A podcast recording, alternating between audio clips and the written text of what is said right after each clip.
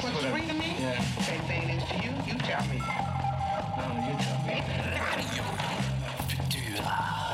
Er is geen eenvoudige. Maar deze is zeer moeilijk.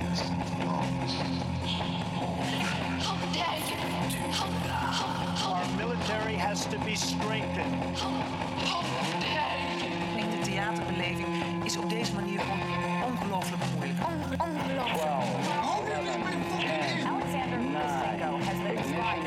last dictator.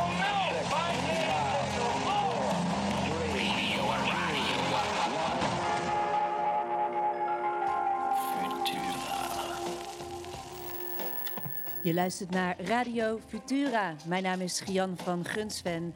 Eh, dit is radio over theater in deze bewogen wereld. En vandaag, It's Taking Over. Ja, It's, het International Theater Festival, eh, hebben wij benaderd om eh, een paar de radio-uitzendingen van deze week inhoud te geven. Wat houdt de nieuwe lichting theatermakers in de breedste zin van het woord eigenlijk bezig? En vandaag die eerste van die uitzendingen. En jawel, de grote vraag waar we antwoord op willen is: wat is eigenlijk dat werkveld aan de andere kant van dat afstuderen? Ehm, is er een kloof? Eh, is er een kloof die wij eh, kunnen, eh, moeten overbruggen? En hoe werkt het daar precies? Hoe ziet die praktijk eruit? En nou ja, wat is en wat doet de toekomst met talentontwikkeling? Dat werkveld wordt hier vanavond vertolkt. Aan tafel door Bertus Spoelstra, dramaturg binnen Frascati Producties. Simone Hogerijk, algemeen en artistiek directeur van het Over het Ei Festival in Amsterdam. En John de Weert, programmeur onder andere van Zaal 3 bij het Nationale Toneel. Hun Zaal 4 op de parade. En ook artistiek betrokken bij het ITS. Zeg ik dat goed? Dat klopt. Ja? Veel baantjes. Veel baantjes. Ehm, eh, we gaan het, je mag het zo meteen eh, straks eh, uitgebreid gaan toelichten, John. Nou ja, jullie ga ik niet in mijn eentje hier bevragen, maar dat doe ik gelukkig met die nieuwe lichting theatermakers samen. Dus hier ook aan tafel. Ik weet niet of het helemaal ontoevallig is, maar een beetje meer op de hoekjes van de tafel. Iets, iets verder van dat brandende centrum af. Eh, daar zit eh, Bram Walter, eh, die is net is afgestudeerd aan toneelschool Artes. Koen van Seuren, afgestudeerd aan regie eh, in, aan Maastricht. En Eefje van den Broek, afgestudeerd aan de dramaturgieopleiding van de UvA. Studeer nog. Je studeert zelfs nog. Ik officieel ook nog. Oh, nou dat mag hoor. Voor, vooruit dan maar. Ook jullie moeten dat werkveld eh, straks in. Eh, daarnaast ben ik heel blij om te zien dat er in de studio ook eh, andere studenten zijn aangeschoven. Allemaal in deze hele corona-proof omgeving natuurlijk. En eh, jullie wil ik even vertellen dat er een rode knop is. Daar zo ergens eh, achter Simone, tussen Simone en Bram. Nou, als je daarop eh, drukt, dan hoor je ongeveer dit. En dan kan je door de interruptiemicrofoon die daarnaast is, kan je ook een vraag stellen en eh, ja, of een ervaring delen. En ik wil jullie daar heel graag eh, toe uitnodigen. Nou, zit je nou thuis te kijken en eh, heb je ook een beetje genoeg van die lockdown en je denkt ik wil ook op die knop kunnen drukken, dan kan je gewoon naar de nest komen. In het steegje vind je een grote deur met een poster erop. Een paar keer hard kloppen, wij horen dat en dan laten we je nog binnen. Maar wil je niet van je bank afkomen, dan kan je ons gewoon bellen. En dan ben je meteen live in de uitzending. Dat kan met het telefoonnummer 06 48 68 02 87. Dus pak even pen en papier. Dan herhaal ik 06 48 68 02 87. En ben je iemand die meer tijd nodig heeft om zijn vraag te formuleren, dan mag je ook gewoon appen naar dat nummer. En eh, dan kan ik de vraag voorlezen. Tot slot wil ik jullie nog eh, uitnodigen, omdat jullie hier toch ook de nieuwe lichting zijn en een stempel moeten drukken, eh, dat er ook stiften op tafel liggen. En dat je daarmee interessante dingen die gezegd worden op eh, een van de muren mag gaan schrijven. Dat mag eigenlijk de hele, de hele uitzending gewoon. Volgens mij, eh, volgens mij gaan we gewoon beginnen.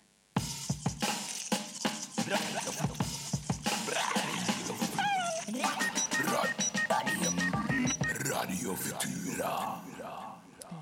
Eh, John, je zat al een beetje ehm, ehm, ik weet niet of het meeknikken of juist uh, nee te schudden was uh, terwijl ik jou voorstelde.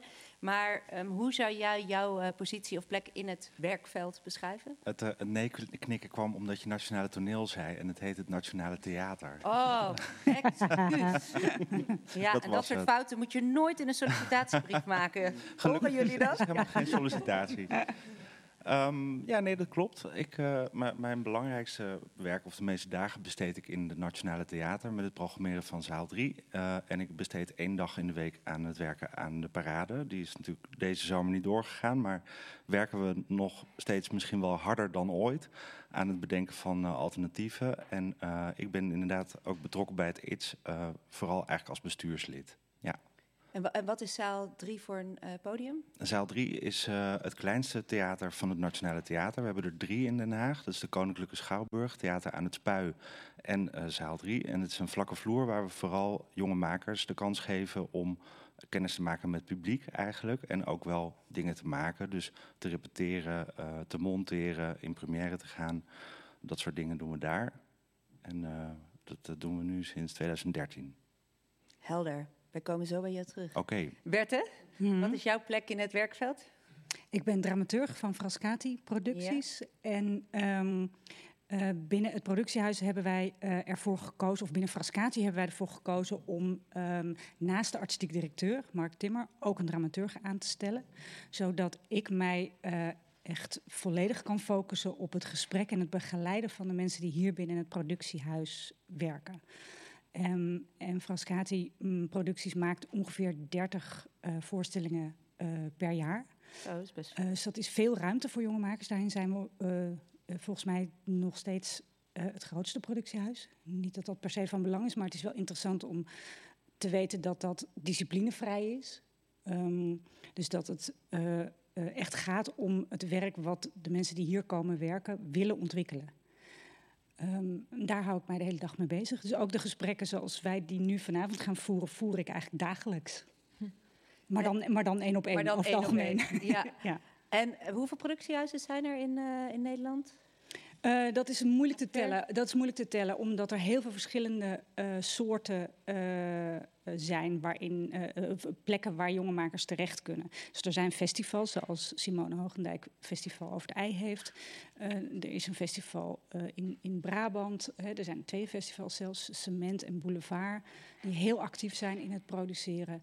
En dan zijn er ook, um, die overigens ook heel uh, genrebreed zijn. Dus um, bijvoorbeeld bij Plan Brabant, dat is een samenwerkingsverband met verschillende instellingen in Brabant. Die, werken echt van circus tot uh, teksttheater en alles wat daartussen zit. Um, dus het is een heel geschakeerd en divers veld. En ik, ik denk dat een van de dingen die, die mensen zoals ik, maar ook John en Simone kunnen doen, is aan mensen die afstuderen uitleggen hoe dat veld eruit ziet. En um, gesprekken voeren waarin je samen gaandeweg ontdekt wat misschien bij die maker het beste zou passen. Dus ik voer bijvoorbeeld ook heel vaak gesprekken met mensen die helemaal niet bij Frascati komen werken.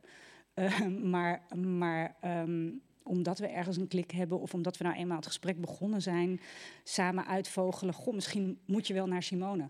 Uh, bijvoorbeeld Simone en ik hebben ook vaak contact. Ik heb ook regelmatig contact met John, et cetera. En dat geldt voor hun ook weer. Dat het een, een, een vrij hecht veld is waar um, ik in ieder geval, maar ik, ik, denk dat dat ook voor John en Simone geldt. Het als mijn taak zie om, om te kijken wat, wat heeft deze maker nodig en wat is de plek voor, voor hem of haar. En dat kan dus ook niet mijn plek zijn. Ik snap hem. Welke plek neemt het over het Eifestival in, in het werkveld? Uh, wij zijn iets specifieker dan de plekken van uh, Bertha en John, maar overlopen ook, want wij zijn een locatietheaterfestival.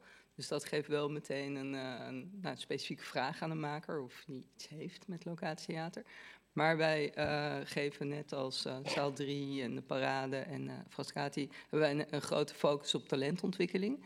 Ehm, waar wij um, nou, we, bieden momenteel echt aan van de jongste maker die net van de opleiding komt een plek tot uh, nou, meer gevestigde maker.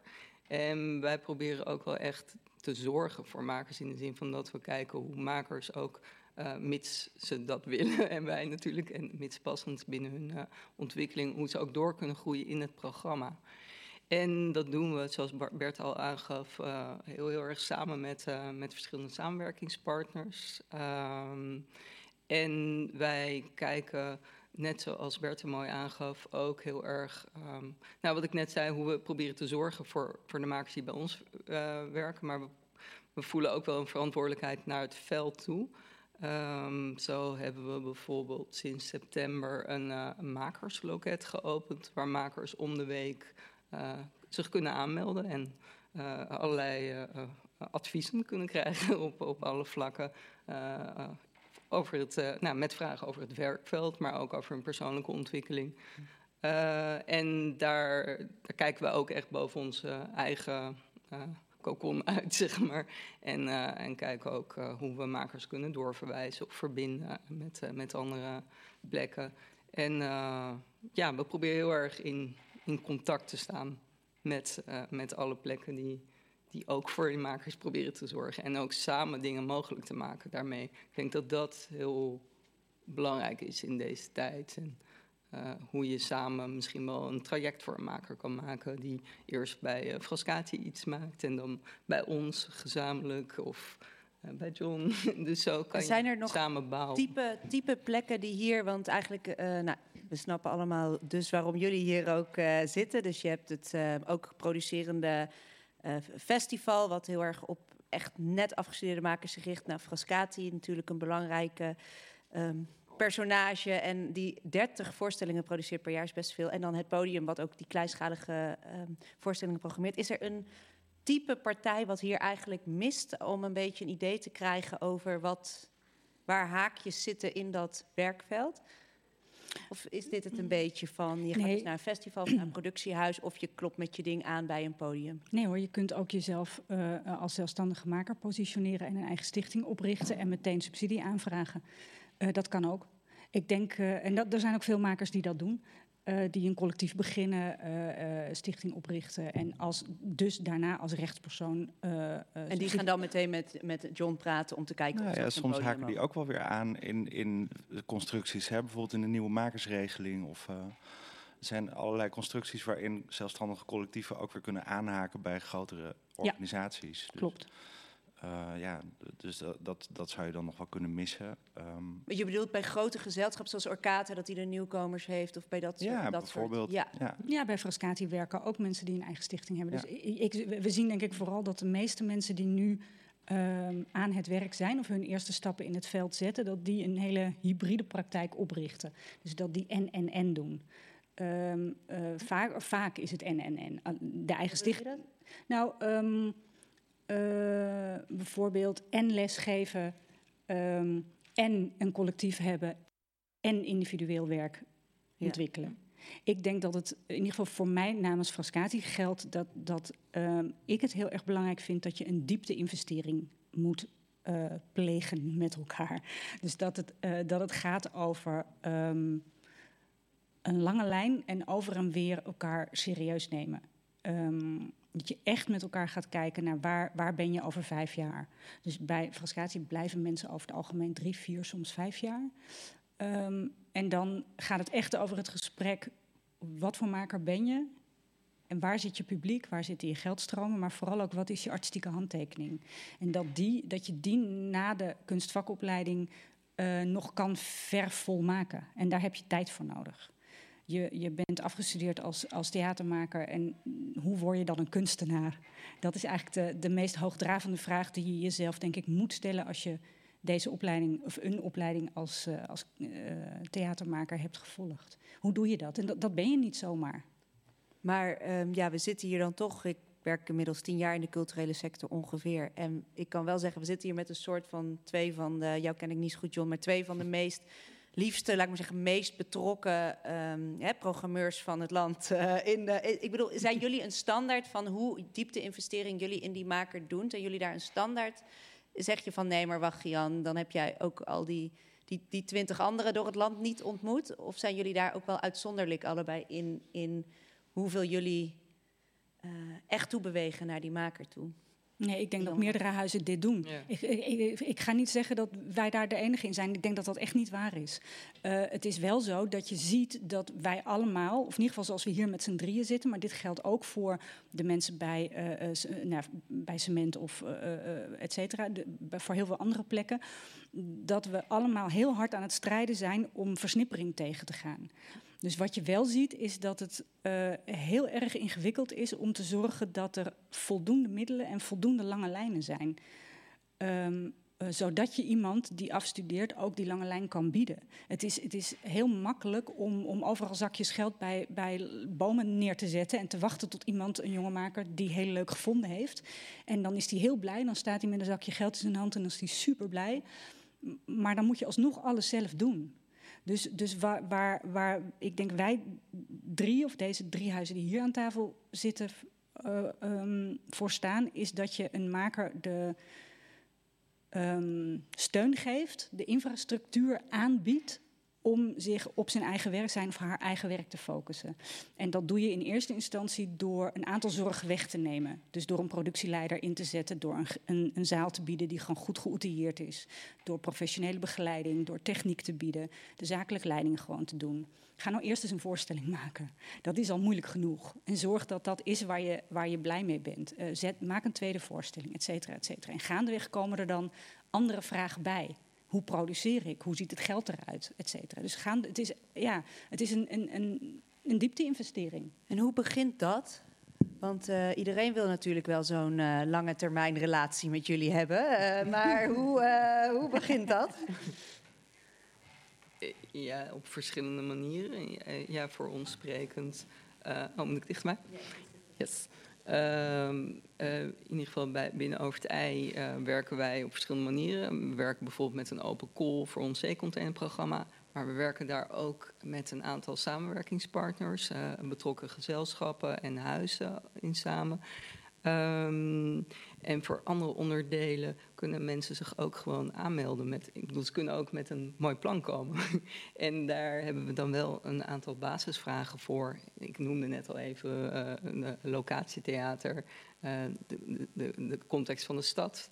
Eh, waar, waar we makers toe uitdagen om zich toe te verhouden. Maar iedereen die is afgestudeerd kan bij jou of eh, bij Simone of bij Berthe kan of bij jou ook een, een- zomaar een plan indienen. Mijn, mijn hele mailbox is een soort open call. Ja. Ja. Ja. ja, en, Ja. ehm, Plus één. eh, ja, Ja, toch? plus ja, twee. Ja. d- Dat, eh, zo, zo gaat dat een beetje. En, en ik loop ook heel veel toneelscholen af, zodat mensen Ja. mij al wat eerder Mm. leren kennen. En ik wat minder eng ben om een mailtje te sturen. Want jij En- bent eng? Nee, maar ik snap wel dat als je studeert of als je net bent afgestudeerd, dat het nogal een drempel is om een mailtje naar een programmeur te sturen. Hmm. Toch? Is dat Ja, is iets wat absoluut ik- een drempel. Ja? nou, Wat is de drempel dan? Ehm, ik denk dat je altijd denkt dat je plan nog niet af is of dat je voorstelling nog niet goed genoeg is. Ja. Hmm. Ja. Het is ook een beetje, ik kan me voorstellen hoe de opleidingen er zelf mee omgaan. ehm, in hoeverre je daar aandacht aan besteedt, gewoon in de les. Zeg maar. Bij, in Arnhem is het een deel facultatief. Eh, en een deel is gewoon dat je eh, ja, verplicht eh, mailtjes gaat schrijven in, in de derde. Dat je naar Oh ja? Als Oh ja? toneelspeler. Oh. Nou ja, verplicht. Eh, dus ze kunnen natuurlijk niet, eh, eh, je moet, maar, Maar het is is, het wel dan zo- fictief? Eh, nee, Nee, dan loopt jouw inbox dus Ja. weer Nee, vol. Nee, nee, nog? ik, ik zal heel even, ik zat iets. eh, nee, nee. We hebben in Arnhem, kijk, de, de positie van de toneelspeler is hier misschien ook nog anders in, want het gaat Ja. de hele tijd over maker, maker, maker. En, eh, en ik denk dat er heel veel toneelspelers zijn die makers zijn. Hmm. Er zijn ook toneelspelers die eh, toneelspelers zijn en in, ehm, in dat opzicht natuurlijk afhankelijk van een groter geheel, een collectief, een, een regisseur of wat dan ook. Maar bij ons op school wordt er dus echt wel veel aandacht en tijd besteed aan. Nou ja, eh, je kan in Nederland, eh, is het niet hiërarchisch eigenlijk, als je het vergelijkt, denk ik, met Duitsland of eh, Engeland. Je kan gewoon inderdaad een kopje koffie gaan drinken met een regisseur die je heel tof vindt. Je, die, waarschijnlijk ben je drie telefoonnummers verwijderd Hmm. of drie mailadressen verwijderd. Dus ze zijn allemaal binnen handbereik. Dat het doodeng is, omdat je inderdaad een goed plan moet hebben.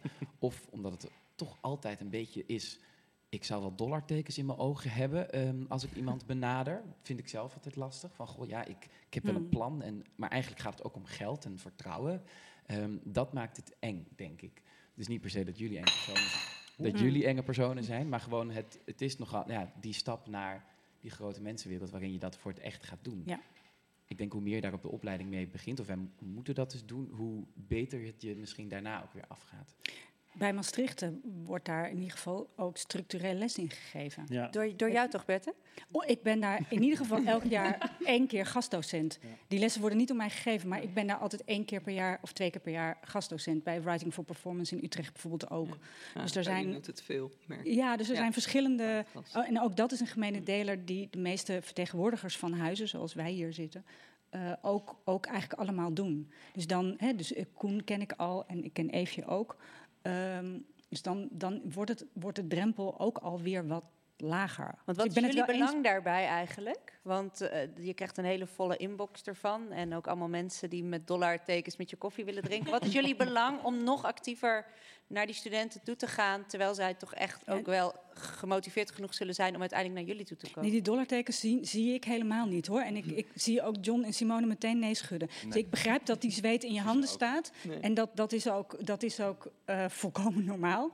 Eh, eh, ik, ik, sterker nog, ik, ik heb ze ook nog steeds wel eens. Iedereen doet voortdurend in zijn leven, hoop je, eh, eh, dingen die je echt bereneng vindt. Eh, en de, een van de grootste stappen is na je, je opleiding eh, je werkveld betreden. Dus het is niet zo gek dat je dat heel eng vindt. Het is ook niet gek dat je het vervelend vindt of eng vindt om, om juist mij of John of Simone te, te benaderen. Omdat we natuurlijk wel vertegenwoordigers van een instituut zijn.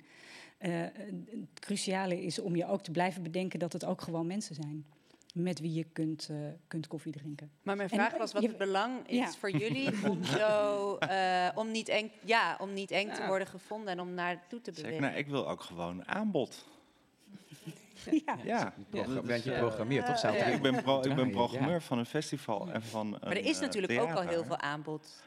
Eh, ja, maar er, moet aan de onderkant natuurlijk ook eh, weer aangroeien. Ik bedoel, er, Ja. groeit natuurlijk ook van alles door. En ehm, ik, heb, ik heb gewoon behoefte aan aanbod. Dus ik wil graag dat mensen mij vinden.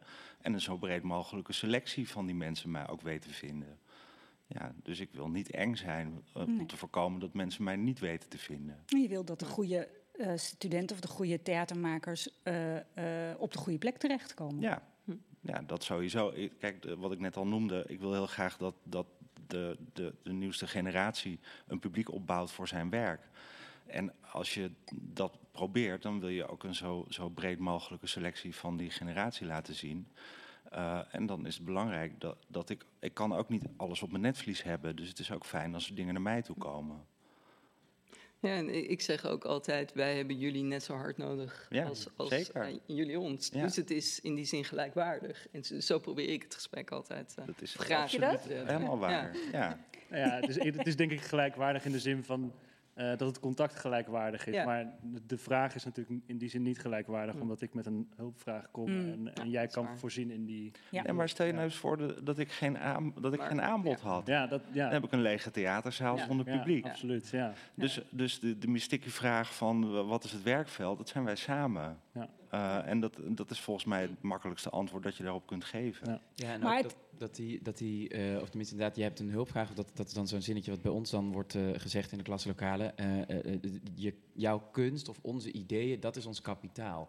Dus daar inderdaad, dat is ook een soort arrogante stelling, maar daar moet je dan maar heel even van uitgaan als je een concept typt en, het, en op cent klikt. Van dit is wat ik, dit is goud. En eh, dit willen ze hebben, want daar gaan zij ook weer goed op, zeg maar. Een beetje Ja. wat jij, eh, wat jij Nou zegt. ja, maar zo, zo, zo is het ook weer, ook denk ik. Ja. Want wij zijn ook steeds weer op zoek naar, naar vernieuwing en willen het veld levend houden. En, en dat zit bij jullie. Ja. Maar Dus gebeurt dan ook ons, wel eens andersom? Dat een maker niet bij jullie aanklopt, maar dat jullie bij een maker Ja. aankloppen omdat je denkt, Zeker. dat is Ja. niet vet. Het is absoluut dan- 50-50. Ja.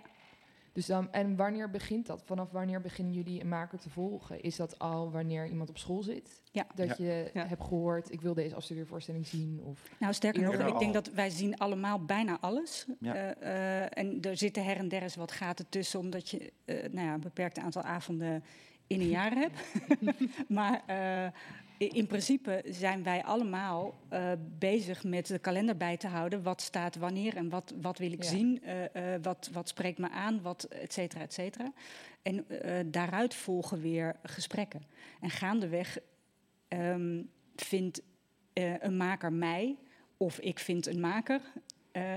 en er volgen gesprekken. En dan ga je nog weer eens wat zien. Ik denk dat het altijd, of voor mij geldt, het gaat altijd hand in hand met het werk zien en gesprekken daarover. Dus hoe praat je over je werk? Hoe, hoe zie je jezelf? Waar, waar droom jij van? Ehm, en ehm, kunnen we over je werk praten? Ja, ook of het bij jullie past. Want iets kan heel goed Ja, zijn, en maar misschien an- andersom niet bij ook. het Hè. ene. Je moet Andersom toch ook, ook een ja. artistieke familie zien te Ja. vinden als maker. En eh, eh, ik kan misschien eh, een hele verre neef zijn en, en Bert een, een goede zus. Ja. Snap je? Dus, Ja. dus de, je moet er gaandeweg achter zien te komen wat je artistieke familie is. En, en eh, waarin je jezelf het best kunt ontwikkelen ook, denk ik. Ja, dus omgekeerd is het ook belangrijk om zo in ieder geval ergens in je, in je afstudeerjaar zelf ook naar bepaalde huizen te gaan. Of Ja. op zijn minst op de website te gaan kijken wat voor soort makers hebben daar onderdak. Voel ik me daarbij thuis? Wat zijn mijn voorbeelden? Bij, hè, als, wie, waar voel ik mij aan verwant, artistiek gezien? En wat voor soort traject hebben die gelopen? Oh, die hebben bij, bij Over het IJ zijn die begonnen. Interessant, dan ga ik daar eens kijken, et cetera. Dus Ja. zo, zo is het denk ik over en weer dat je huiswerk aan het doen bent om te kijken wat, waar voel ik mij goed? Wie is mijn familie, zoals John Ja. zegt. Nee, ik ben dan wel benieuwd hoe dat bij jullie twee zit. Want, want hier wordt inderdaad het huiswerk doen. Of dat is best wel. ehm, ik vond het best wel flink. Want je bent vier jaar op een opleiding die eh, voor jezelf al veel te kort voelt. Want je wil gewoon in mijn geval heel goed leren toneel spelen. Dan na de derde of zo wordt het ook nog eens. Wat voor toneel wil je spelen? Waar wil je dat gaan doen? Met wie? En in hemelsnaam voor welk publiek? Dus ga Mhm. dat maar eens Mhm. beantwoorden. Ja. Dan moet je ook nog eens een scriptie schrijven en je stage afgerond. Nou goed, hè? Dat is heel veel, ja. Dat is heel schools. En dan Ja. ben je inderdaad en, en, en, en schools en in een, in een keurslijf. En dan, eh, ik heb nu, eh, ik, ben, sinds vorige week eh, heb ik een stichting met twee, twee klasgenoten, ex-klasgenoten zijn wij collectief Blauwdruk. En nou, ik heb dus in het laatste jaar daar tijd voor kunnen vinden. Of is dat zo gegroeid dat wij een beetje zo, ja, signatuur werd al genoemd, een artistieke familie, dat klinkt nog gezelliger. We hebben het over, wij hebben het over pijlers, van dit willen we maken en dit en dit. Maar ja, dat weet je ook helemaal niet, want je hebt pas één voorstelling gemaakt. Hmm. Ehm, en, en, en dan zijn dit inderdaad Hmm. hele grote vragen. En ik ben benieuwd hoe dat voor jullie twee zit, dat ik die vraag aan jullie mag stellen. Eh, wanneer jullie erachter kwamen, of zijn jullie er nu aan het achterkomen, wanneer vind je die artistieke signatuur dan? Of, of pijlers, of je familie, zeg maar? Ja, Want dat, dat, dat, dat zijn vragen die Ja. dus nu relevant zijn. Want nu moet je weten wie je gaat bellen uit, uit je kaartenbak. Eh, maar dat, dat is best een moeilijke vraag. Mm. Ja, voor mij werkt dat als dramaturg werkt het denk ik sowieso heel anders, omdat je toch eerder een samenwerking hebt met een regisseur. Dus dan moet je eerder een regisseur vinden of regisseurs vinden waar je Mhm. fijn en goed mee samenwerkt, Eh, waarmee je ook enigszins hetzelfde wil maken, maar ook elkaar uit kan dagen. En eh, dan is het toch logischer dat een regisseur aanklopt, wel in samenwerking met mij misschien bij een productiehuis, om met een plan te komen. Eh, dan dat je als dramaturg een soort van zegt: Dit is wat ik maak. Ehm, maar ik denk niet dat ik van elke voorstelling dramaturg zou kunnen zijn. Dus ik denk dat je daar langzaam ook wel achter komt. Door gewoon te doen en dingen te zien van: Oh ja, ik kan me voorstellen dat ik aan zoiets zou meewerken. En dit vind ik misschien wel goed, maar dat is niet iets waar ik, waar ik in zou willen of kunnen werken, omdat het gewoon niet bij me past of zo. Ja, Maar wat jij zegt ja. is dat je eigenlijk een heel ander soort haakje in het werkveld nodig hebt als dramaturg. Dus niet eens per se deze programmeurs, maar eh, Nee, ja, eigenlijk zou- je collega-makers Ja, of, van, zeker. of van een andere generatie. Dat je Ja. die zo, dat je behoefte voelt Ik om moet die te in leren eerste kennen. instantie de stap maken van de UvA, eh, van ons universiteitstheatertje, Hmm. naar de theaterscholen. Want dat is al een soort van giga-stap om te maken. Want daar is niet echt, daar is wel een heel klein beetje verbinding, maar die moet je wel echt zelf maken. En daarna kan je hopelijk met iemand die stap maken naar Hmm. een plek om iets te gaan maken. Maar vlak, vlak het menselijke aspect ook niet uit. Hè? Want we hebben het natuurlijk nu heel veel over artisticiteit en, en dat soort onderdelen van een makerspraktijk. Maar je moet je ook thuis voelen bij de mensen eh, in dat huis. Of in, Mm. Toch? Dat is ook Ja, heel belangrijk. En ik zou er heel graag aan toe willen voegen dat dit. ehm, ja, hoe zeg je? Ik wou, ik wou zeggen misvatting, maar dat, dat is een negatief woord. Ehm, ik, ik zelf denk dat dat, dat dat nog 10 of 20 jaar, nou 15 jaar gaat duren. Ja. Dat je dat Ja, weet. dat je weet en dan nog hoop je dat je tot je tachtigste of je negentigste of je 95ste misschien nog steeds zegt... nou weet ik wat mijn artistieke handtekening is. Ja. Ehm, dus het, het is, ik denk dat het een hele grote valkuil is om, je, om aan jezelf op te leggen dat je dat nu moet weten. En dat je nu eh, de perfecte pitch moet hebben. Ja. Ehm, dat is echt niet waar. Dus het, het, eh, ik, zie daar ook heel veel ehm, nou ja, angst zullen we maar zeggen.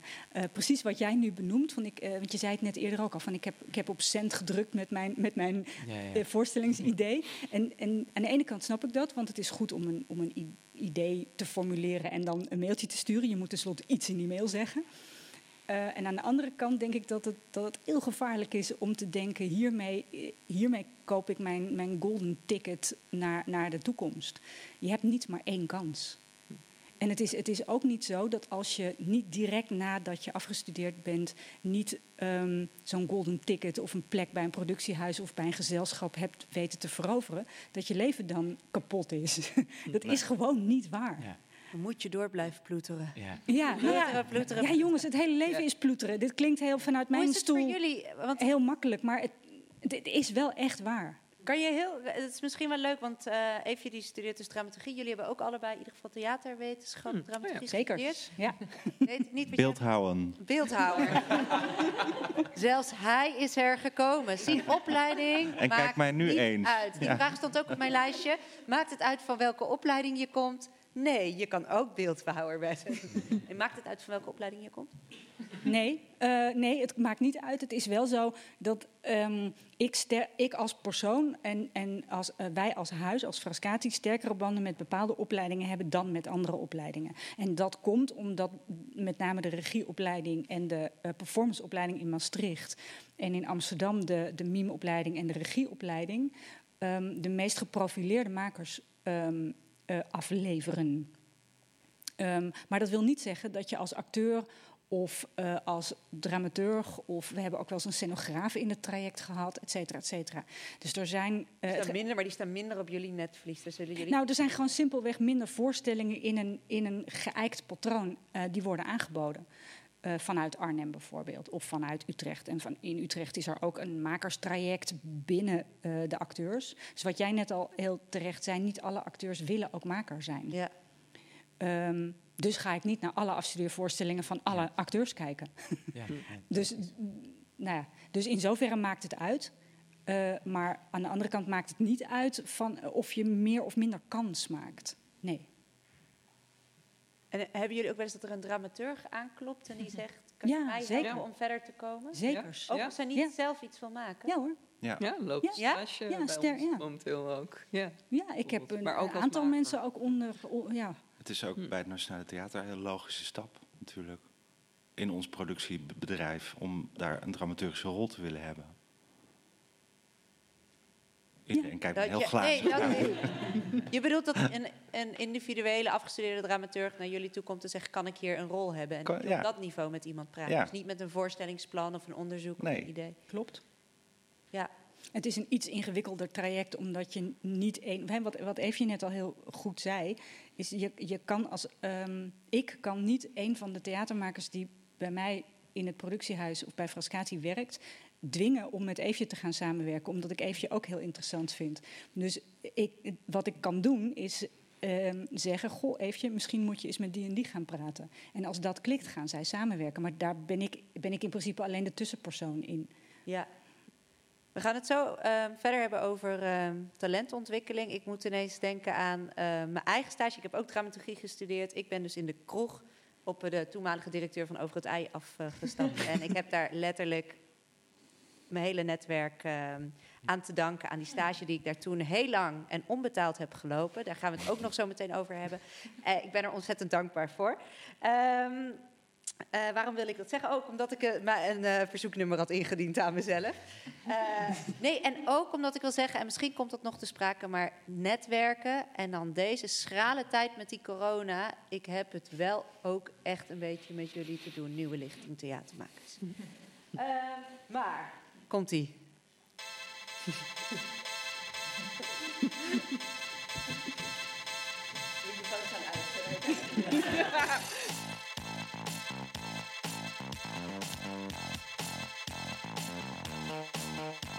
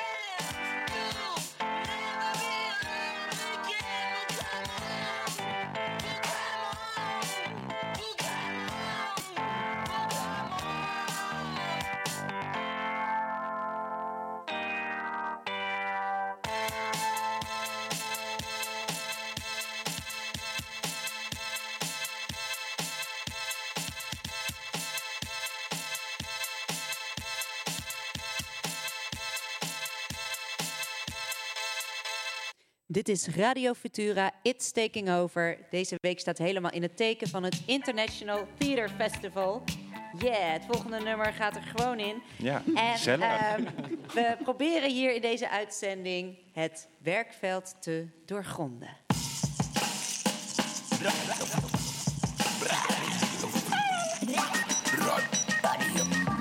Radio Futura.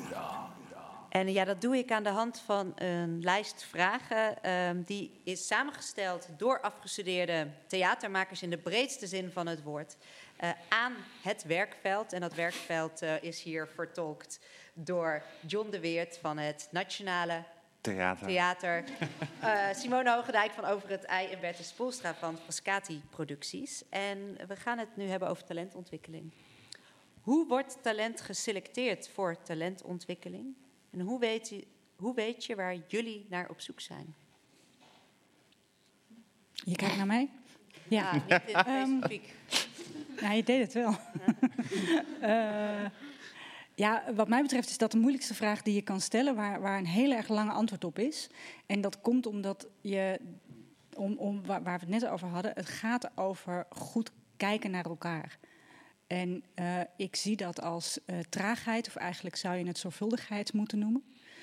Eh, dat is overigens een zin uit de voorstelling die morgen in première gaat eh, in zaal 1 van Frascati. Hij doet ze gewoon eventjes, hè? Info- Welke, welke voorstelling is dat? Dat is de voorstelling van Anouk Nuyens en Rebecca de Wit. De Morgenavond om zaak 8 Shell. uur in Theater Frascati. Er zijn nog Er kaarten. zijn nog kaarten. Ja. Nou, eh, volgens mij is die uitverkocht. Oh. Maar in ieder geval, nee, het gaat, om, het gaat om zorgvuldigheid. Dus het gaat om dat gesprek.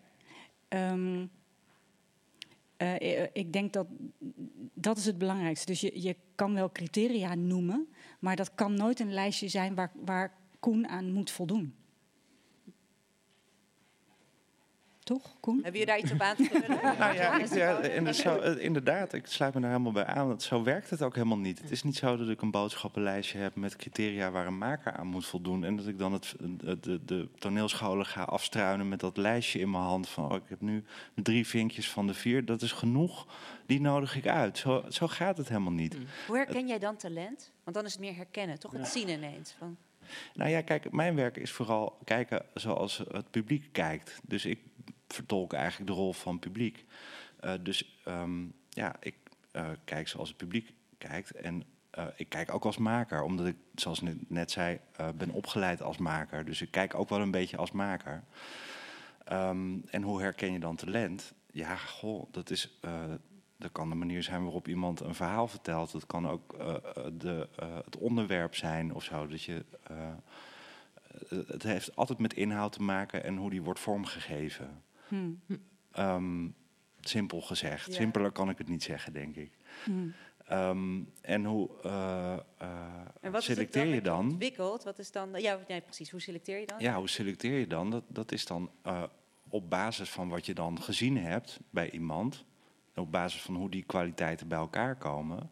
En ook op basis van mijn eigen publiek. Dat ik dan wel een beetje ken. Dat ik denk van nou, bij, bij wat voor publiek past dit? En is, hebben we daar in Den Haag een, een publiek voor? Of, Hmm.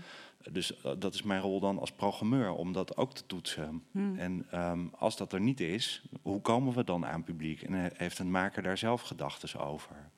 Eh, en als die gedachten niet zijn, kunnen we die dan met elkaar ontwikkelen. Ehm, dus de- daar gaat het over. Maar het uitgangspunt blijft, en dat, dat zegt Berthe heel goed...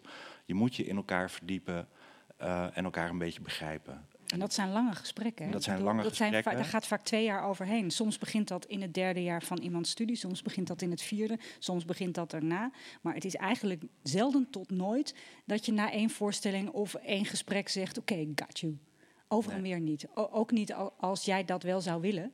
Ja, ik wil zeggen, vind, je dit, Koen, vind jij dit geruststellend om te horen? Of denk je dan, dan juist van, nou, was er maar een lijstje maar met punten erop, Nou ja, dan of- wist ik wat ik zou kunnen doen. Moment. Dat, dat, soms denk ik wel van, natuurlijk nadat je bent afgestudeerd, als, als, je, als je bent afgestudeerd, dan is de, wordt de kans om te maken steeds kleiner. Of zo. Binnen een Hmm. school heb je alle middelen en tijd om te maken.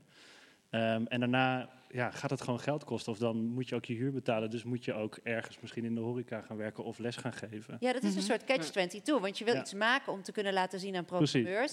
Maar je hebt hun nodig of niet, Ja. vraagteken, om iets te maken. Precies, ja. Ja, ik, ik dacht net, als je, toen je dat zo zei, van ja, volgens mij gaat het ook heel erg over eh, vertrouwen in jezelf als maker. En, en, eh, en daarbij geloof ik dan vervolgens dat programmeurs, eh, mensen uit het werkveld, ehm, eh, misschien soms intuïtief iets zien eh, wat, waardoor ze denken van ja, ik wil met jou praten. Ehm, en ja, dat kan soms een tijdje duren voordat dat gesprek eh, eh, op Mhm. gang komt. Of, uh, Het is ook wel spannend dat dat zo persoonlijk is. Maar het kan soms ook iets, iets heel persoonlijks Nou, zijn. de de Ja. onpersoonlijke kant is natuurlijk ook dat er subsidieopdrachten achter zitten. Hè? Want wij hebben Hm. allemaal subsidies aangevraagd op bepaalde kenmerken en onderdelen. Eh, en die onderdelen die voeren we uit, toch? Zo is het natuurlijk ook. Dus als, Hm. Mm. als eh, het Nationale Theater eh, een, eh, zou zeggen in zijn subsidieaanvraag... eh, wij, wij richten ons op makers tussen de 20 en de 24 die zich bezighouden met die en die onderwerpen. Ehm, dan, dan betekent dat dat we onszelf die opdracht geven om dat te gaan doen de komende vier jaar of, of iets dergelijks. Dus er Zo- is toch een lijstje ergens. Nee, maar eh, je weet wel natuurlijk op basis van wat voor subsidies er aan bepaalde eh, instellingen worden toegekend, wat hun opdrachten zijn ook vanuit de subsidiënt of de, de, Mhm. de afspraak die je tussen een subsidiënt en een instelling maakt met elkaar. Adviseer Nou- je afgestudeerden dan ook om zich daarin echt zo diep Ja, ja. diepen in Zeker. Nou ja, eh, kijk, wa- waar John gelijk in heeft, is dat de meeste plekken of huizen wel een eigen profiel hebben. Ja. Dus het toneelschuur he- eh, maakt teksttheater. Dus als jij geen teksttheater maakt, dan heeft het geen zin om met hen een gesprek aan te gaan. Als je dat wel wil, moet je vooral wel je verdiepen in hoe kom ik bij toneelschuur binnen. Eh, er zijn speciale huizen voor objecttheater, et cetera, et cetera, et cetera. Dat, Dus er dat zijn bedoel ik, ja. Die ja, dus in die, die boodschappenlijstjes zijn er natuurlijk Ja. wel. En dat is het huiswerk waar we het net over hadden. Ehm, er zijn ook plekken die een heel breed profiel hebben. Dus bijvoorbeeld Frascati probeert ehm, zo, zo breed mogelijk te werken. Dus eh, voor mij gaat het erom dat jij je ontwikkelt tot een kunstenaar die iets aan de samenleving toe te voegen heeft. En dat gaat even duren voordat jij begrijpt hoe jij dat wil doen. En dat jij daar ook oprecht nieuwe vormen voor hebt gevonden die bij jou passen. Ehm, dus dat betekent dat we niet over één nacht ijs kunnen gaan. Je hebt gewoon ook het allermoe- eh, nou, een van de allermoeilijkste beroepen gekozen die je had kunnen kiezen in de wereld. Namelijk, je moet het allemaal uit je eigen teen halen en uit, uit de samenwerkingen die je hebt met andere mensen. Dan mag je ook niet van jezelf of van het veld verwachten dat dat er ineens hoppa eh, overmorgen is. En- Dat, dat, dus het, je hebt ook tijd nodig om bijvoorbeeld je eigen verdienmodel, wat jij net zei, hè, ehm, uit te vogelen. Eh, waar, waar haal ik dan brood op de plank vandaan? Dat, dat kost allemaal tijd. Terwijl als je politieman was geworden, ja, daar heeft de samenleving op een andere manier behoefte aan. Eh, als je leraar was geworden, dan staan ze in de rij voor je. Dat, daar, hè, dat is een. Dat is een, een Ja.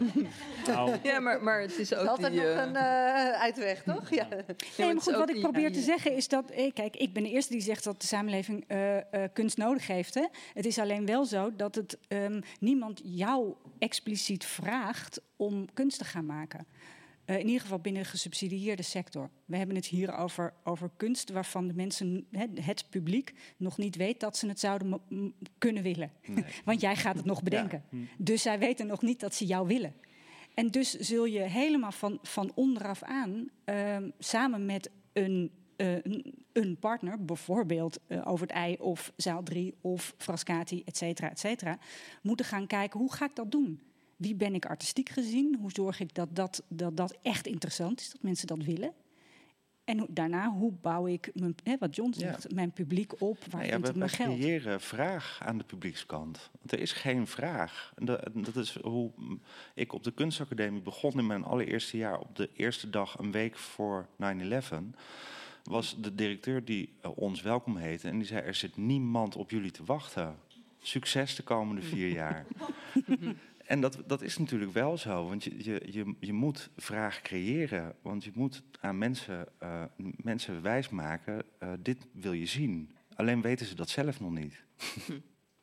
Toch? Dat is wel een nee, beetje... helemaal waar. Ja. Is dat, eh, is dat klaarstomen voor het werkveld, wat je nu zegt? Ik, ik lees hier de vraag. In veel omschrijvingen van talentontwikkeling staat dat ze je klaarstomen op het werkveld. Wat is klaarstomen op het werkveld? Ja, Dat hele- zeggen, er staat niemand op je te wachten. Ja. Nee, nee, het omgekeerde. nee, dat, Nee. dat is ook, kijk goed om je heen. Verdiep je in de mogelijkheden die er Ja. zijn. En, en kijk of je een haakje vindt daar. Kijk of je, of je herkent in wat er in Frascati gebeurt. Of in zaal 3, of op de parade, of bij Over het Ei.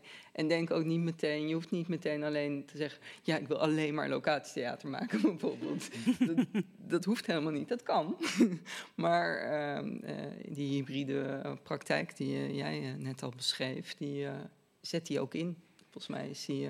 Maar ik denk dat jij best wel veel makers, zo weet ik dan toevallig ook nog van mijn stage ooit bij Over het Ei, maar dat er ook best wel veel makers, jonge makers, beginnende makers zijn, die het locatie er een soort bij verzinnen, omdat ze weten dat Over het Ei in dat geval een vrij toegankelijk festival is om op te staan. Ik bedoel, is dat dan ook aan te raden, want dan krijgen ze, hebben ze tenminste jou als talentontwikkelaar naast zich? Of eh, prik je daar direct doorheen? Of wat is daar... het, eh, Wow. Eh, nee, ben ik ook wel benieuwd naar. Ja? Ja. Oh, eh, nee, goed. Ik, eh, ik eh, ga ook hier weer uit van eh, de oprechtheid van de makers. Maar van de mens. Heb je nee, die maar- dollartekens dan niet gezien? Nee, oh, nee, maar ik, eh, ik wat was je vraag? Nou, ben ik helemaal in de war meteen. Eh, wat, eh, ehm, eh, oh ja, van het locatietheater of, ehm, eh, nee, ik ga wel altijd echt op zoek naar de, de urgentie van een maker, waarom diegene op locatie iets wil doen en het niet alleen als een mooi decor gebruikt. Dus ik probeer daar wel echt nou ja, doorheen te prikken in die zin. En als ik denk, ja, eh, het past toch net niet, dan, eh, dan probeer ik mee te denken van nou, waar past deze maker wel? En probeer daarin te adviseren en, en verder te helpen. En eh, nou is het wel zo dat binnen ons programma er verschillende soorten plekken zijn voor makers. En dat de, de, de ene programma-onderdeel nog explicieter op die locatie ingaat dan bijvoorbeeld het C-containerprogramma. Dat is toch een, net een ander soort context eh, die we inzetten. Dus dat is juist ook een goede manier om dan kennis te maken met het aspect locatietheater en eh die hele context van ons festival. Dus zo zetten wij het C-containerprogramma ook juist heel erg in als een soort wederzijdse kennismaking met elkaar om te kijken van hey, zit dat er nou echt, dat locatietheater? En ehm, eh, nou, moet daar eh, verder in ge- samengewerkt worden. En wanneer is iemand dan klaargestoomd? Laat ik maar zeggen, klaar? Voor dat werkveld?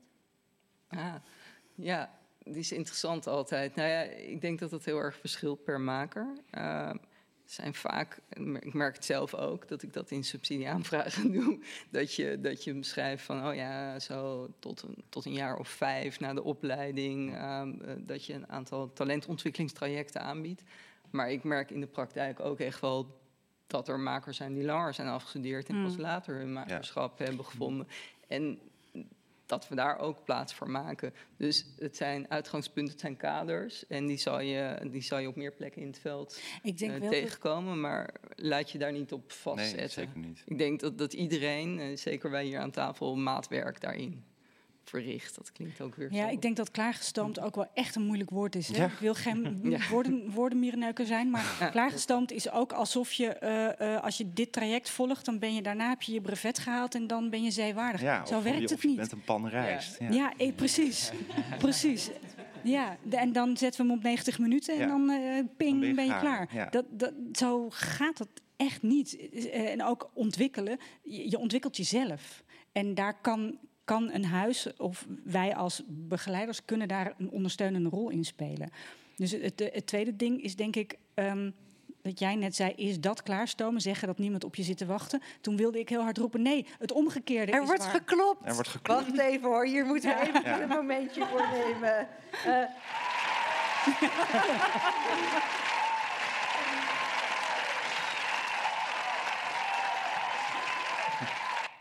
Welkom.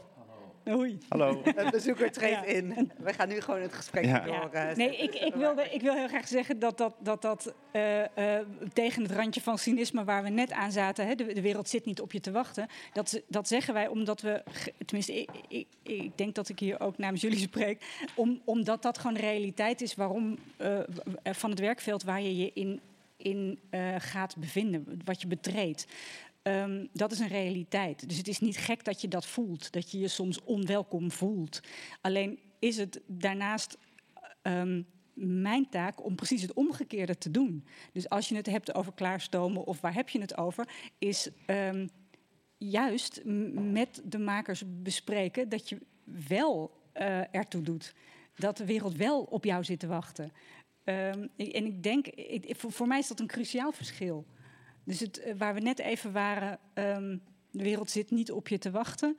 Ehm, zo, dat, John zei het volgens mij net ook, zorg maar dat de wereld wel op je zit Ja, wachten. creëer die vraag. Creëer die vraag. Dus ik, ik, ik zou die graag even om willen keren. Want anders dan lijkt het net alsof Ja. dat wat, een, wat, een, wat ik doe of wat een huis doet, is eerst al je illusies de grond instampen. Nee, dat deden ze al die eerste dag van de opleiding. Ja, bij, Ja, mij, bij wel, ja. ja nee. Nee, het, sterker nog, het omgekeerde gebeurt. Ja. En of je dat dan ontwikkelen noemt of klaarstomen, in godsnaam niet. Het is, het is eh, eh, eh, werken en, en bezig zijn en leren en creëren. In een soort et cetera, veilige et cetera. context, ja. ja. Maar op een gegeven moment is het toch wel bij jullie plekken, dan is het een soort van oké, maar nu ga je een andere kant op. Want het is niet, het is niet eh, van je blijft twintig jaar bij Frascati-producties. Dat zou, dat zou heel gek zijn. Terwijl het is natuurlijk ook heel veilig om toch misschien wel je eerste plek te hebben waar je iets maakt. En dan, waar, ik kan me voorstellen dat dat niet zo is van oké, dat is het punt. Dat het ook in samenspraak gaat. Maar is het dan van, want daarna is er iets anders wat al op je pad ligt? Of is het op een gegeven moment ook zo van oké, volgens mij hebben we nu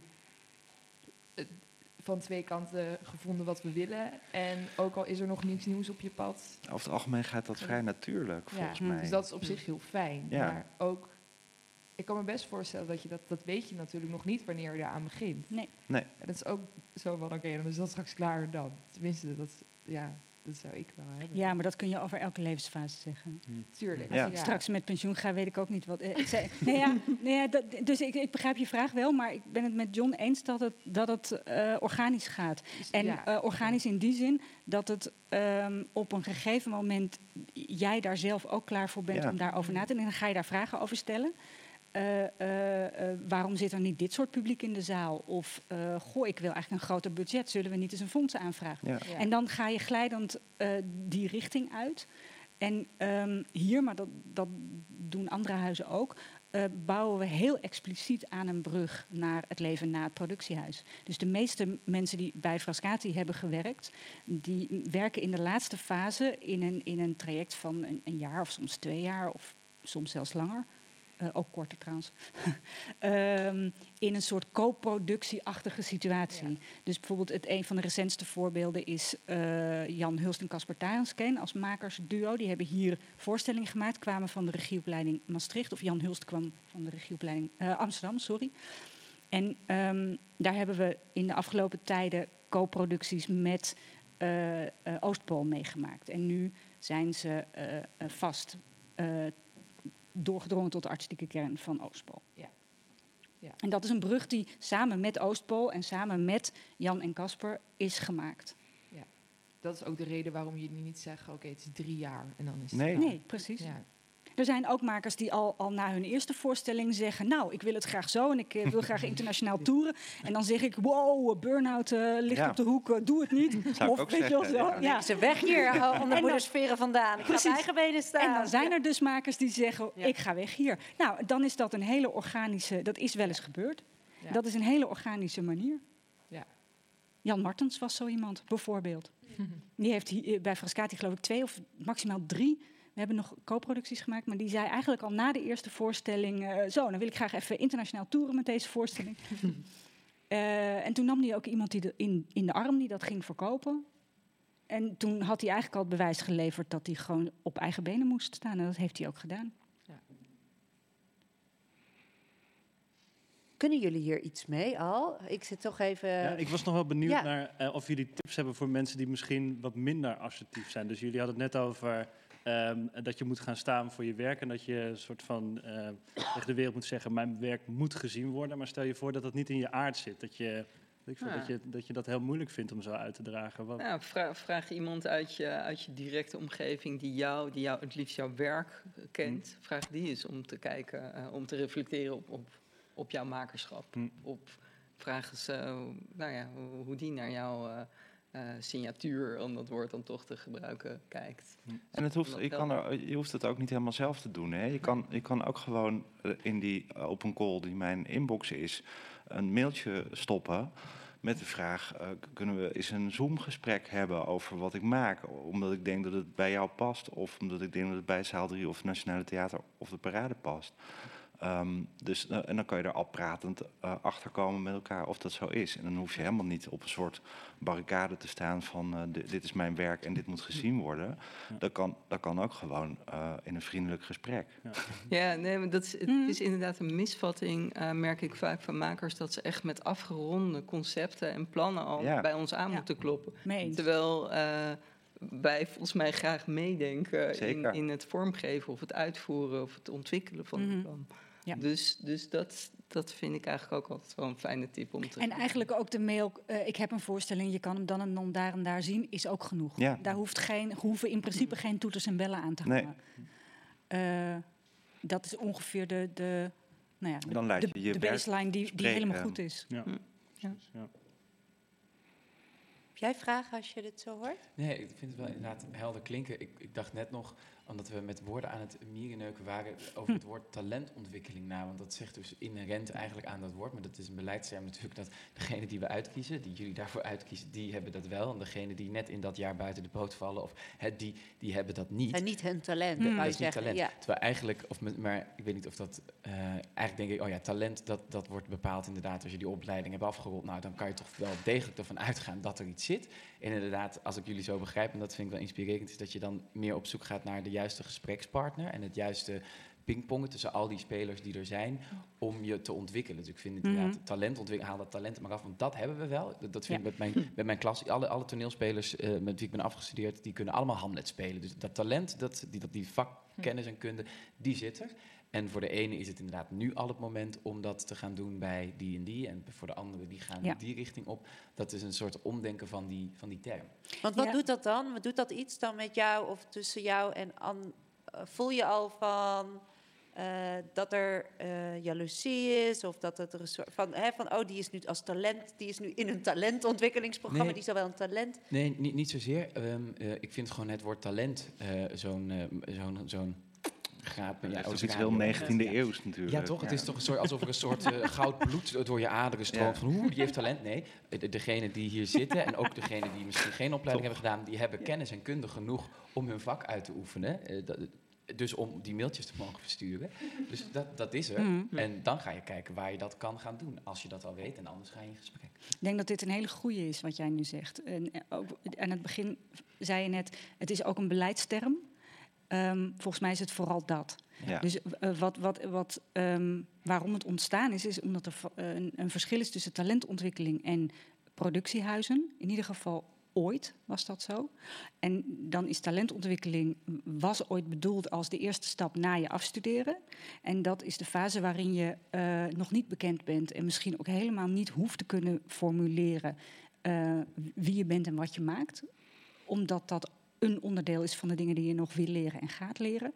En dat je pas in een latere fase in staat bent om dat wel te doen. En bijvoorbeeld subsidiewaardig bent, omdat je het allemaal heel mooi kan formuleren wat je wil en waarom je subsidie nodig hebt. En de fase daarna is weer nou ja, bijna mid-career al, waar je ook veel over hoort inmiddels.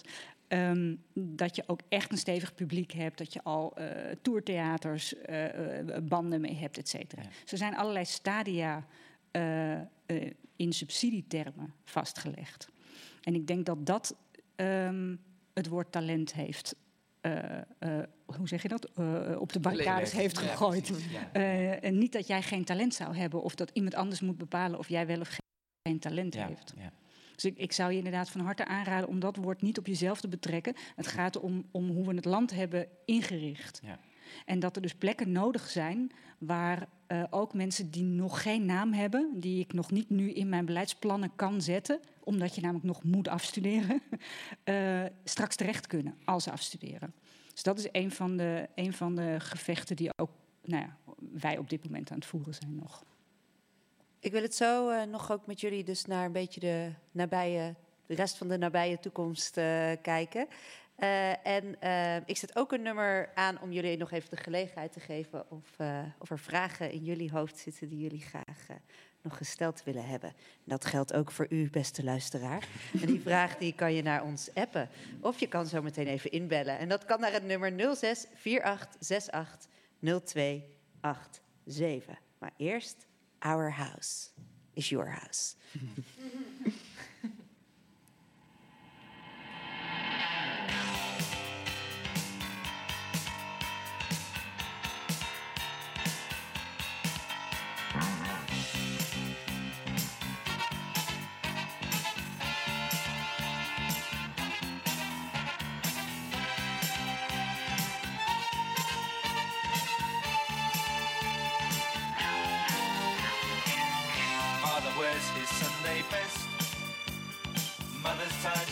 a rest. The kids are playing up downstairs.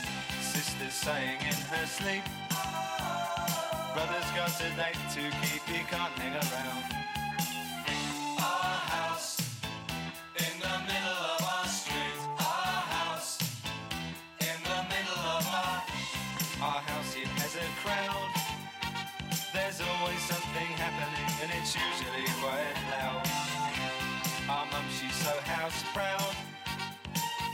Nothing ever slows her down, and a mess is not allowed.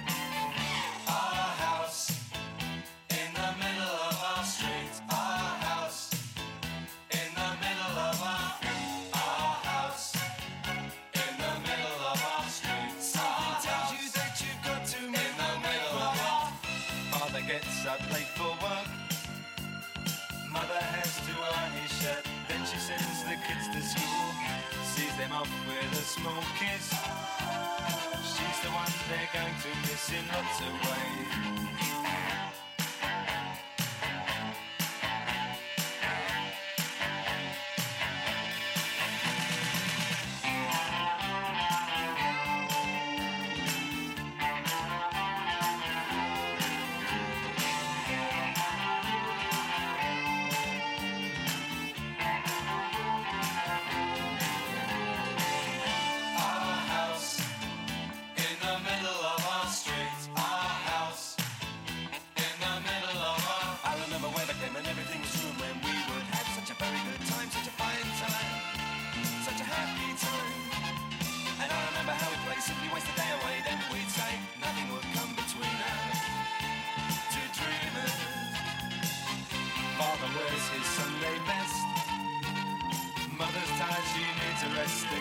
The playing up downstairs. Sister's sighing in her sleep. Brother's got a date to keep, he can't hang around.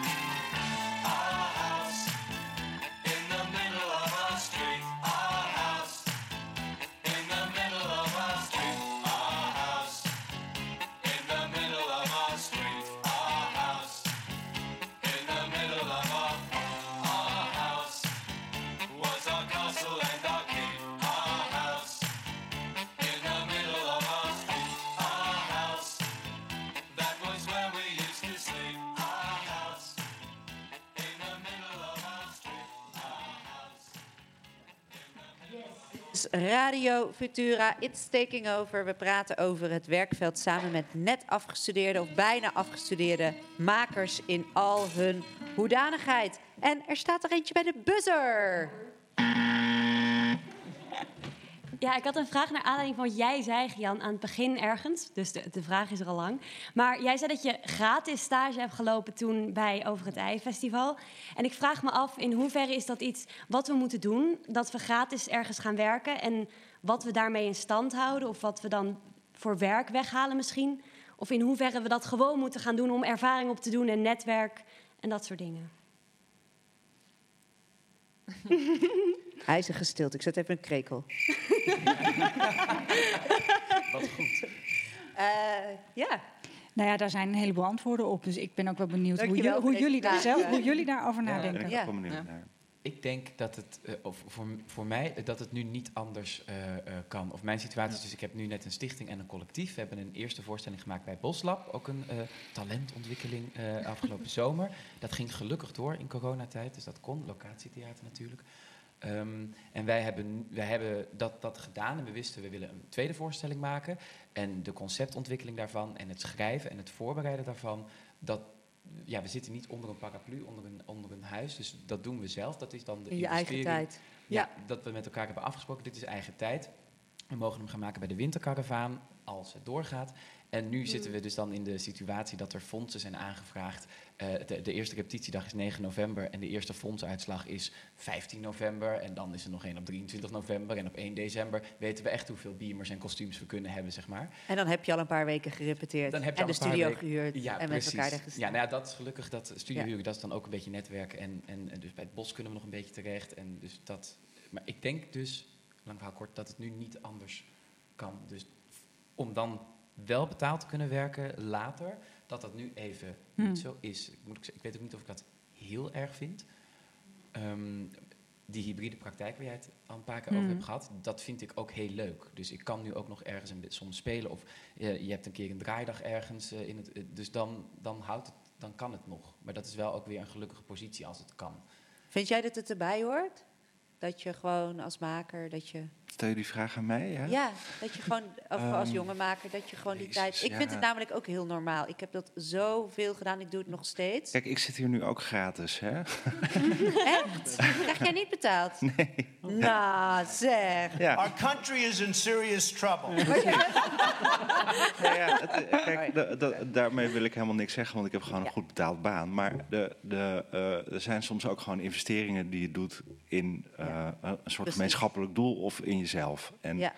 ehm, een stage is, denk ik, omdat je ook nog op school zit. eh, in die situatie van een stage is denk ik helemaal niet gek dat dat een onbetaalde stage is. Mits je er zelf niet op toe hoeft te leggen. Dus ik vind dan wel dat je reiskosten moet krijgen en dat soort. Dat, eh, dus de, je moet, het moet je niks kosten. Eh, omdat het een onderdeel is van een opleiding. Ehm, maar daarna vind ik het wel al ingewikkelder worden. En vind ik eigenlijk wel dat we mensen zoveel mogelijk zo, en zo goed mogelijk moeten betalen. Eh, met die kanttekening, inderdaad, zoals jij nu zegt, dat dat nu gewoon heel complex is. Omdat we allemaal ons met zulke grote verliezen zien geconfronteerd, dat er bijna geen reserves meer zijn eh, om dingen van te doen. Maar ook met die hele catch-22 die Koen benoemde. Van eigenlijk wil je iets gemaakt hebben voordat je gezien bent en weer wat nieuws voor in aanmerking kan komen. Maar dat eerst te maken, ja, dat, dat is natuurlijk je opleiding geweest. Maar daarna zal je dat dan toch ook in je vrije tijd gewoon. Ja, dus doen. moet je al wel al gaan nadenken over je verdiencapaciteit, waar Bert het net ook al over had. Je moet Mm. op de een of andere manier een structuur vinden waarin je geld kunt verdienen. Ja, dat is wel belangrijk. En daar kunnen wij ook bij helpen. Hè. Ik, ik help ook heel veel mensen met eh een eerste subsidie aanvragen en met het oprichten van een stichting of eh, eh, ja, dat soort dingen. Of bijvoorbeeld hoe onderhandel je een goede uitkoop. Kijk, als je een tourneetje maakt van 12 speelbeurten en je krijgt daar 12 goede uitkopen voor, is dat ook al bijna een soort inkomen. Hè? Dan heb je met terugwerkende kracht ook die maakweken gecoverd. Nee, maar voor de, voor de tourneeperiode. Dus Ja. dan, moet, dan moet je aan de, aan- voor de maakperiode weer een andere vorm van financiering vinden. Maar de, er eh, eh, zijn wel manieren om geld te verdienen in podiumkunst. Anders zaten we hier natuurlijk ook niet allemaal. Dus ehm, ja, ik, ik denk dat, dat zodra je bent afgestudeerd, je daar naar, wel naar moet streven. Ja. En is het gewoon om na je opleiding, of zien jullie dat gebeuren, dat mensen na hun opleiding ook nog stage lopen? Om gewoon dingen te leren? Of is dat echt iets wat alleen onderdeel is van een opleiding? Ik heb het heel veel. Ik heb Ja. wel veel stagiaires zelf gehad die echt eh, heel overgekwalificeerd waren en afgestudeerd. Eh, maar die ehm, eh, binnen organisaties dan waarvoor, we, voor waarvoor ik werkte, die ik wel denk dat die met een heel rijk netwerk daar zijn vertrokken. Maar inderdaad, het is, een, eh, dat is wel, dat is wel he- heftig aan onze sector, ja. Ja. Of ik weet niet hoe jullie daarnaar kijken. Het is weer een heel ander thema-uitzending. Maar alhoewel, het hoort er natuurlijk wel bij. Hoeveel ga je zelf investeren in je eigen... Ja, ik, het, blijft, het blijft iets wat iedereen altijd weer terugkomt. En de hele eh, thematiek rond fair practice heeft het nu, eh, denk ik, wel veel, veel scherper gesteld. Maar inderdaad, als ik terugkijk, toen ik net begon, toen heb ik echt ook wel een paar jaar nou, werkervaring opgedaan, eh, zoals Gian het ook eh, benoemt.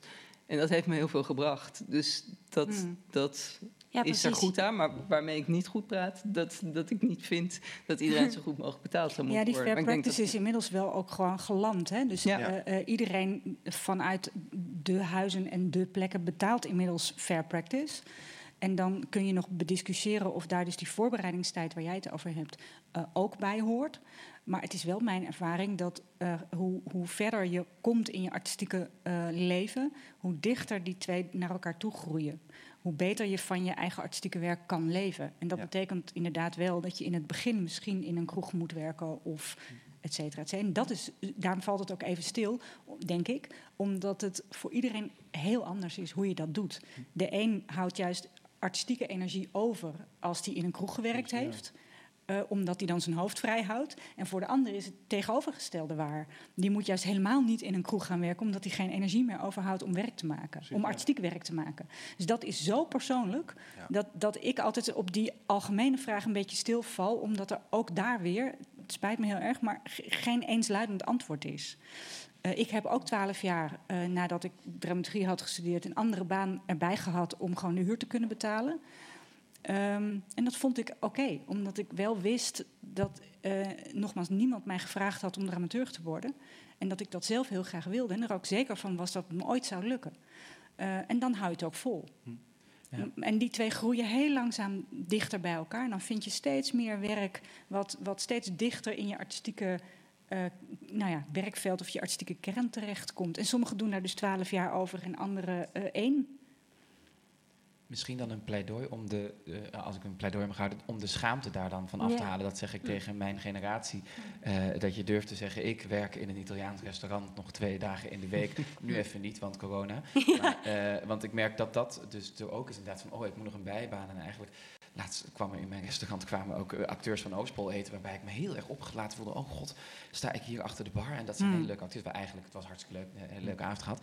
Maar dat er, er zo'n zo'n eh, schaamte op ligt van, goh, ik kan nog niet van mijn kunstenaarschap rondkomen. Terwijl ik, dus nou ja, als ik over tien jaar daar nog werk, dan zou ik het inderdaad wel lastiger vinden om, om er nog zo Ja. vrolijk over te kunnen doen. Maar Nou, dan zeg je, ik dat- observeer mensen. Dat is goed voor mijn vak. Ja, is inderdaad, voor mij is het inderdaad een leeg hoofd, maar daar moet je dan inderdaad met Ja. geluk bij hebben dat ik er dan energie uithaal. Maar dat dat niet erg is als je net bent afgestudeerd, denk ik dat dat nog nodig In New York is het gewoon de standaard hoor. Echt fantastische acteurs en schrijvers die allemaal in de horeca Ja. daarnaast. Maar is een Duitsland ander het- land. In Duitsland is het niet helaas. Nou ja, Nee, het heeft die gaan we het vergelijken met andere Het landen. heeft die ja. twee kanten, want we willen natuurlijk wel, al die fair practice is er niet voor niks gekomen. Die beweging was niet voor niks heel sterk. Dus aan de andere kant wil je natuurlijk wel gewoon kunnen leven van je acteerwerk. Ja. Ja. Eh, de vraag is alleen hoe kom je daar en wat is jouw weg daarin en hoe lang heb je daarvoor nodig? Wat, ehm, het, het, het- wat zijn jouw eh, onzekerheden, Ehm, angsten? n- nou, ehm, of, om nog even over het geld, op, op het geld in te haken. Ik, ik, ik, ja, als een regisseur ben je altijd natuurlijk, begin je met een concept. En dat is, zeker in deze fase, is dat gewoon altijd gratis. Dus dat is, gaat dan over dat je altijd toch ja, gratis moet investeren. En ik, ik merk ook van, ik, ga, ik wil nu een voorstelling gaan maken. Ik wil het Publicumsmuseum helemaal herschrijven. Ehm, en eh, van Peter Handke, ik weet niet of mensen het stuk kennen. Maar, Hmm. ja. en, ehm, Goed idee. ja. Ehm, maar ik merk, ja, ik merk gewoon, ik wil dan met bepaalde acteurs werken en dan denk ik, ik voel al dat ik, dat ik in ieder geval het geld wat ik ga krijgen, als ik al geld ga krijgen, gaat gewoon niet veel zijn. En dan, ik wil gewoon zo graag iemand naar iemands talent betalen. En ik merk gewoon dat ik het, ja, vind het soms wel moeilijk. Dat ik denk van, pff, ja, ik ga je toch vragen, ook al heb ik geen geld. En dan wil ik het gewoon gratis maken, maar het doet wel pijn aan mijn hart ergens. Ja, Ja. ja dat vind ik soms. En je doet het dan wel. Ja, ik, ja, tuurlijk, ja. Ja. Ja. Ja, die voorstelling moet er komen. Ja. ja, echt. Ja. Ja, ja.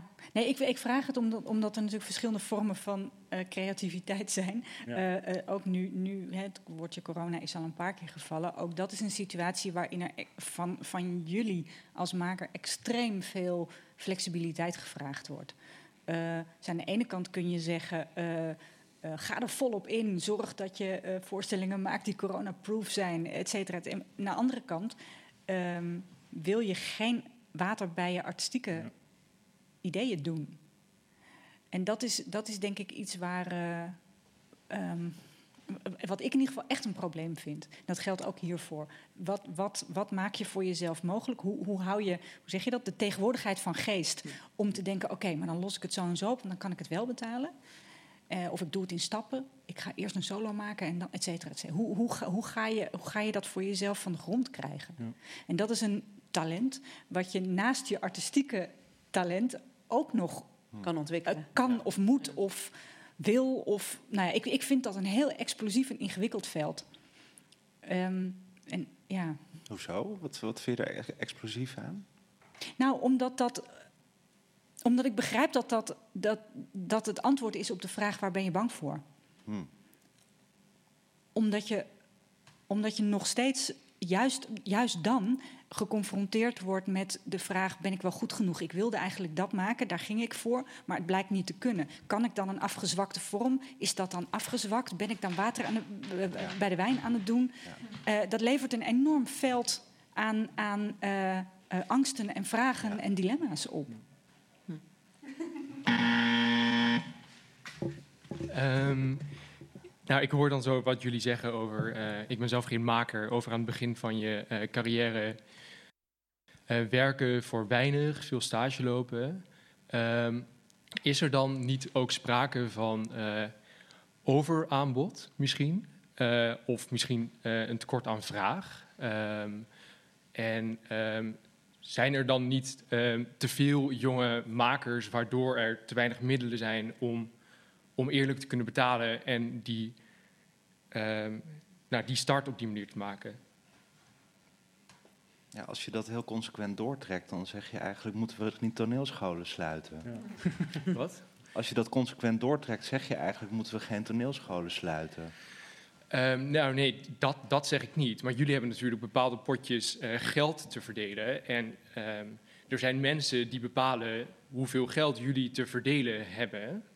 Ehm, en als jullie als gevolg daarvan ehm, ehm, te wij- eh, aan de onderkant mensen eigenlijk te weinig ehm, kunnen bieden om ehm, eh, die, die plek volwaardig in te nemen. Ik, ik zeg niet dat je de toneelscholen moet sluiten, maar er zit daar volgens mij wel een Mm. soort Ja. knelpunt. Ja, absoluut. Daar zit absoluut een knelpunt. Ja, ja. helemaal. ja. Ja. Maar de ultieme consequentie is dus dat je minder mensen opleidt, denk ik. Ja. Nou ja, het geldt dat er meer natuurlijk- geld bij komt. Ja, Ja, dat het geldt, geld ja, bij komt. het Ja. geldt natuurlijk voor de hele culturele...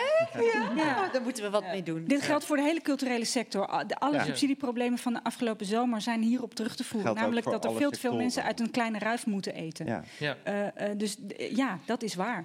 Dus en dat het is een probleem waar je gewoon inherent mee te dealen hebt... op het moment dat je eigenlijk bent begonnen aan die opleiding... en hebt besloten in dit vak- vak te willen werken. Is dat dan ook wat je zegt? Het is gewoon de situatie is de- waarmee we te dealen hebben. Dat is de situatie waarin we ons bevinden. Ik weet niet of je, er, eh, of je het eh, eh, het voor moet granted moet nemen. Je moet er, we moeten er absoluut actief over na blijven denken. En, en graag meer geld eisen voor de kunsten als Ja. geheel. Eh, ook voor jonge theatermakers. Dat, dit is absoluut mijn, Ja. mijn tekst. Eh, nee, ja, absoluut. En het is ook een gevaar dat, eh, en dan komen we terug op jouw talentontwikkelingswoord, dat er op dit moment ehm, een, een situatie dreigt te ontstaan waarbij er te weinig plek is voor kleinschalige projecten voor beginnende makers. Ehm, eh, en En heb je het daarmee over de naderende, eh, over, de, over het eh, niet toekennen van subsidies aan bepaalde plekken die hier een belangrijke rol in spelen? Ja, ja we, we hadden van tevoren gezegd dat ik het in ieder geval niet heel graag over po- politiek wilde hebben of over de, de dreigende subsidiestop voor frascatieproducties. Maar we komen er nu organisch toch in. Ehm, eh, eh, maar het, het heeft dus wel degelijk gewoon één op één met geld te maken. En waar vind je dat de plekken moeten komen voor jonge makers? En dat, dat heeft dus ook één op één te maken met de labeling van geld, zoals jij zegt. Dus je kan, je kan maar twee dingen doen. Of je zegt, er, zijn, er studeren te veel eh, makers af en eh, we moeten iets aan de opleidingen doen. Dat is een, een, een situatie of een opmerking die regelmatig terugkomt in de afgelopen jaren. Ja. Of je zegt, eh, laten we ook plekken inrichten waarbij er ehm, geld is voor relatief beginnende makers, relatief kleinschalige projecten die ehm, wel fair practice betaald worden. Ja. Ehm, eh, zodat er in ieder geval eerste stappen gezet kunnen En worden. dat Zodat zou je kunnen schuiven in de budgetten die er nu al zijn. Om dat te... Ja, dat is eh, eh, het pleidooi voor Frascati Producties, onder andere, en voor Plan Brabant. Ehm, Maar dit is wel, ik, we, we kunnen het ook helemaal niet meer verder over politiek hebben, want eh, de, de tijd zit er gewoon bijna op. Maar het is wel misschien interessant om wel even te kijken naar ehm, Eh, nou, jullie hebben een heel warm. ik, ik, geef even mij het woord tegen de representanten van het werkveld hier. Maar jullie hebben een heel mooi, warm, warm en toenaderbaar bad eh, laten zien van, eh, van wat het werkveld is.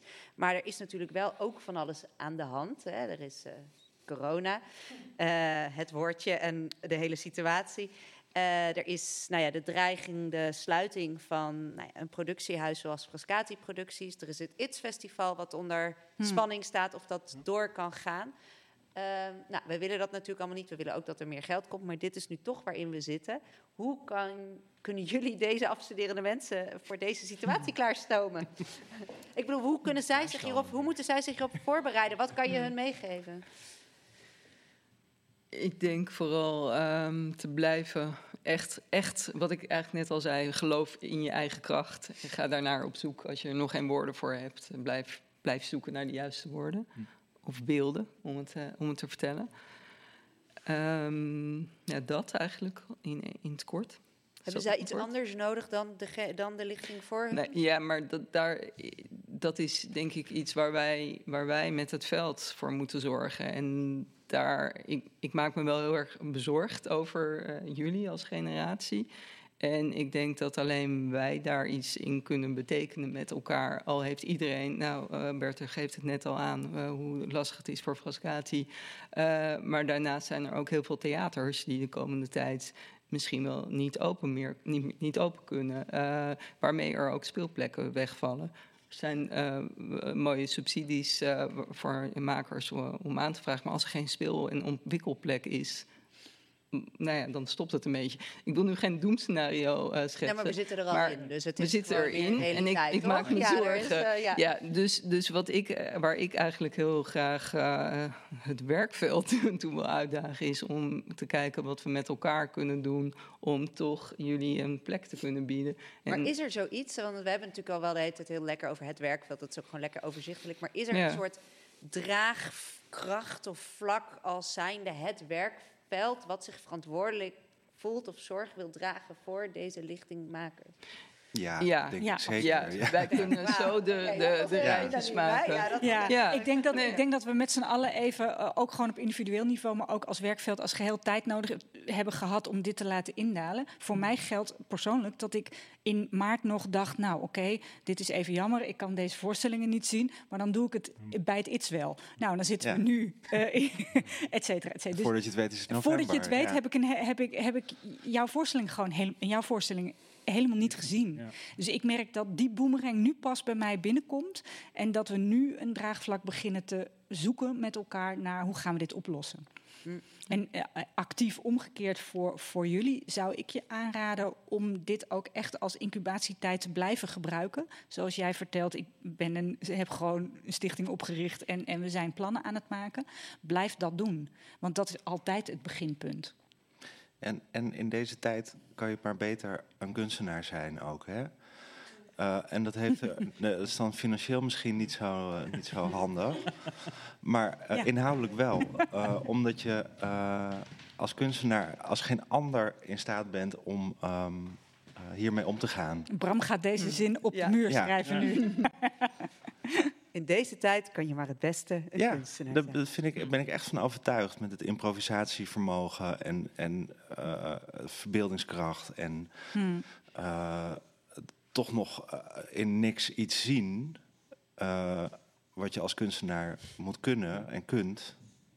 Dat zijn allemaal enorm belangrijke kwaliteiten. Ja, ben ik het helemaal mee eens. Juist ook, wat zien we nou eigenlijk? Waar zijn we eigenlijk? de daar, hebben we, daar hebben we kunstenaars voor nodig om dat te gaan duiden. Ja. En dat weer, weer te gaan vertellen. En de vraag is, hoe wil jij dat doen? En ik wil dat heel graag weten. Hoe jij dat gaat doen. Ja, maar ook voor de kunstenaar zelf hè, is het prettig, denk ik, dat, dat, dat je rekbaarder bent dan de gemiddelde Nederlander. Helemaal mee eens. Ja. Wat denken jullie? Eefje, Koen, Bram?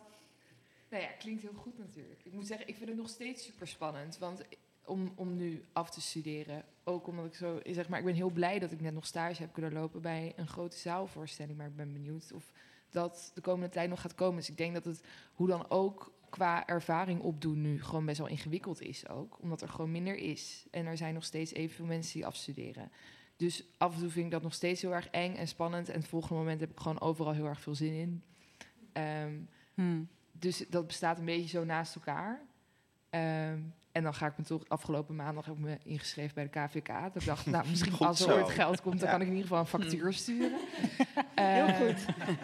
ja, je weet het niet. Misschien, misschien gebeurt het opeens. Maar ehm, dat, ja, dat, dus het is ook heel vaak heel leuk, maar toch denk ik ook dat die angst reëel is. Ehm, en ook dat een bijbaantje, voor mij is dat ook gewoon barvrouw zijn. En dat bestaat nu ook. Ja, ik ben vier uur in de week afval barvrouw, maar daar, ja. Dus dat is wel, het, het is wel gewoon ingewikkeld. En dan Ja. is het fijn om er zo met elkaar over te praten in ieder geval. En ik merk dat ik sowieso met heel veel mensen er nu extra over praat. Of zo, wat het allemaal betekent en waar het allemaal naartoe moet. Dus dat is heel fijn, maar het blijft spannend, denk ik. Ja, ik denk dat dat, dat Ja. kan ook niemand wegnemen. Nee. Het Nee. is namelijk gewoon een hele ongewone, ingewikkelde situatie. En dan is doorgaan super fijn, gelukkig. En ehm, daarom hoop ik ook dat, dat alles lekker open mag blijven voor 30 mensen. Want je kan niet.